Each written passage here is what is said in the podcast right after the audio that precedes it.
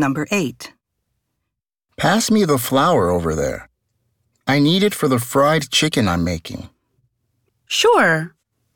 Wait, I think you've got too much oil in the frying pan.